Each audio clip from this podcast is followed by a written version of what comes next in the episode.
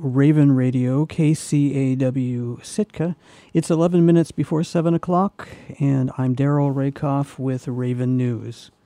Last month, Sitka's Planning Commission denied youth advocates of Sitka a permit to build a facility for teens experiencing homelessness and trafficking. Tonight, the local nonprofit will appeal that decision before the Sitka Assembly. Last year, the youth advocacy group, also known as YAS, received $2 million in federal grant funding for the project through Senator Lisa Murkowski's office. Since then, the organization has twice applied for a permit to turn a residential property into the facility which would serve young people from Sitka and throughout the state. In January, the group tried to secure a duplex on Dodge Circle but saw pushback from neighbors, and the Planning Commission unanimously denied their application. In April, it tried again, this time for a waterfront duplex on State Highway Halibut Point Road. The Commission denied their application on a split vote.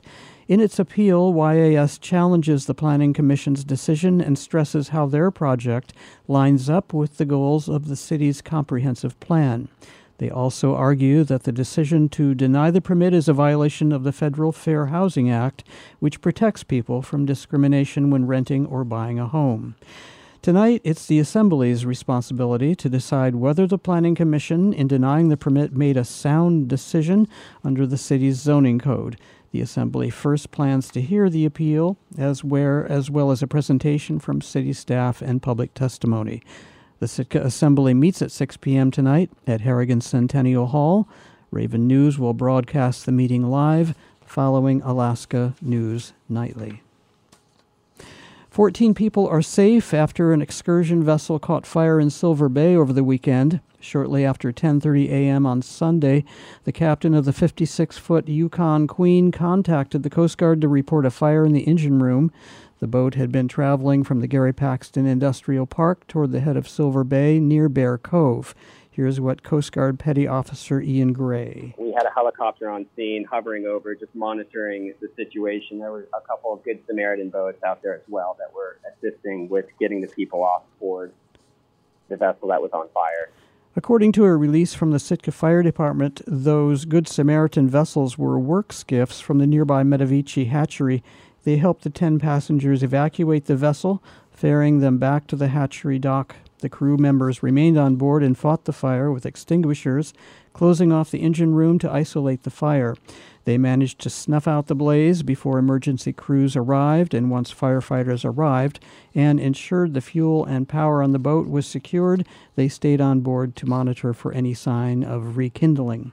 The Yukon Queen was towed to the nearby Industrial Park dock, where emergency responders continued to investigate the scene. One crew member was treated and released for possible smoke inhalation. No other injuries were reported. The cause of the fire remains under investigation. The Yukon Queen is owned by local tour company Adventure Sitka. The fire damage is estimated at around $500,000. A Coast Guard helicopter crew from Air Station Sitka rescued two teenage hikers from Mount Verstovia Saturday afternoon. The teens, aged 14 and 15, called 911 shortly before 4:30 p.m. after they found themselves lost off the trail. They were at around 1900 feet in elevation. Sitka Mountain Rescue then called for Coast Guard assistance. Petty Officer Ian Gray says two things made the rescue pretty straightforward. The first, the hikers had their cell phones on them, and that helped the crew locate them quickly. They got off the trail. Um, they realized that they were in trouble and distress, that they couldn't find their way back to the trail, and they, they did a great job by calling 911 and, and uh, letting them know exactly what was going on. The second thing that helps simplify the rescue mission clear skies, which is often not the case in southeast Alaska a lot of times, you know, the weather's not great for, for cases that we go out in. This was different in that we could see them immediately and, uh, you know, hover in place and, and safely rescue the two teenagers. It took the Coast Guard crew around 25 minutes to locate the lost hikers and bring them back to safety and awaiting family members at the air station. No injuries were reported. A new federal grant program may, has made a total of $50 million available to tribes to support harvesting, processing, and packaging indigenous meats like salmon, moose, and caribou in Alaska.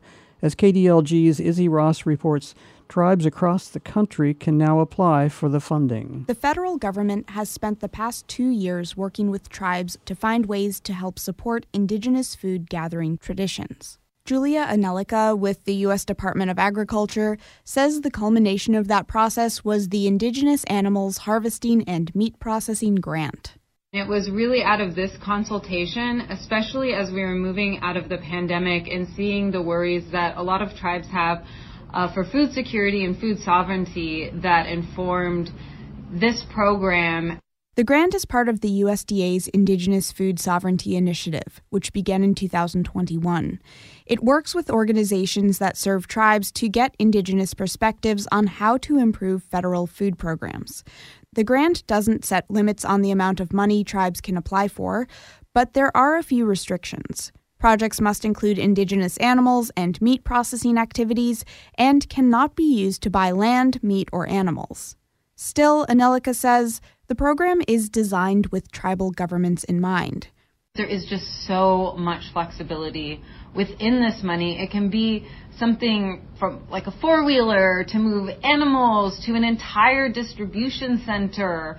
Uh, it really, really depends on what the tribe's needs are. And the way that they created this program is to have as much flexibility within that as possible. The program doesn't award grants based on geographic location or population.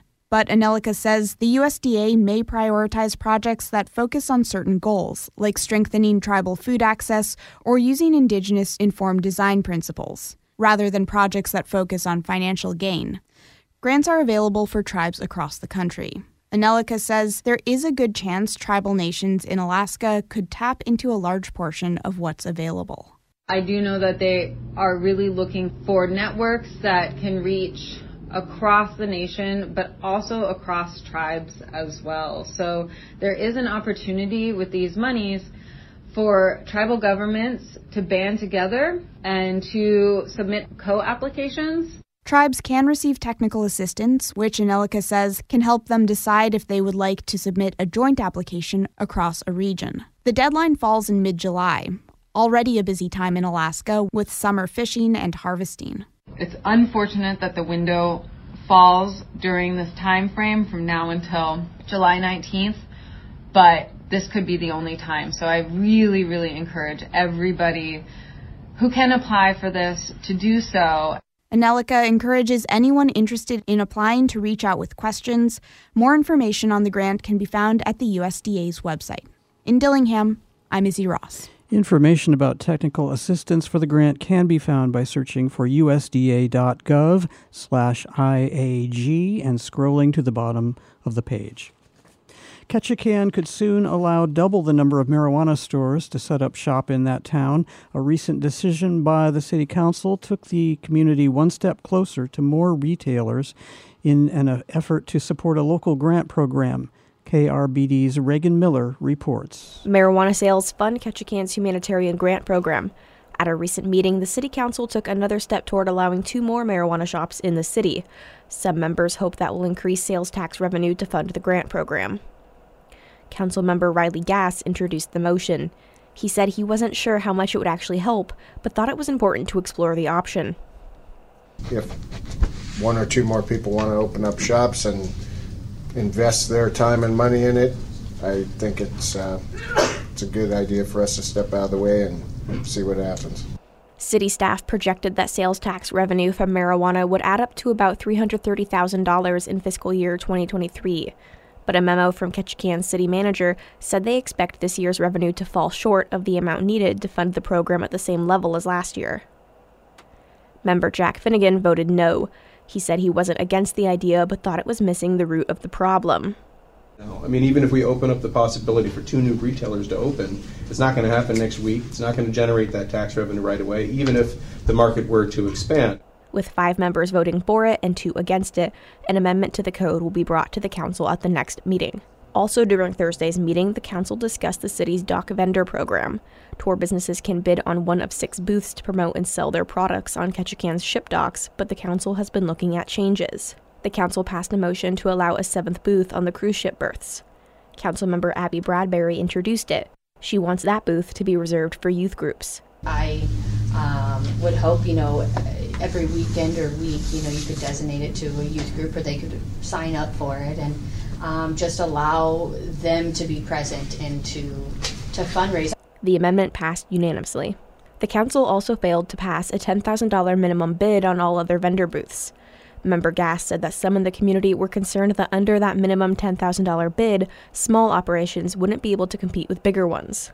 And I just worry that this might uh, exacerbate that problem. The council will meet again on May 18th. And that is Raven News for this hour. It is one minute after 7 o'clock. You're listening to KCAW Sitka.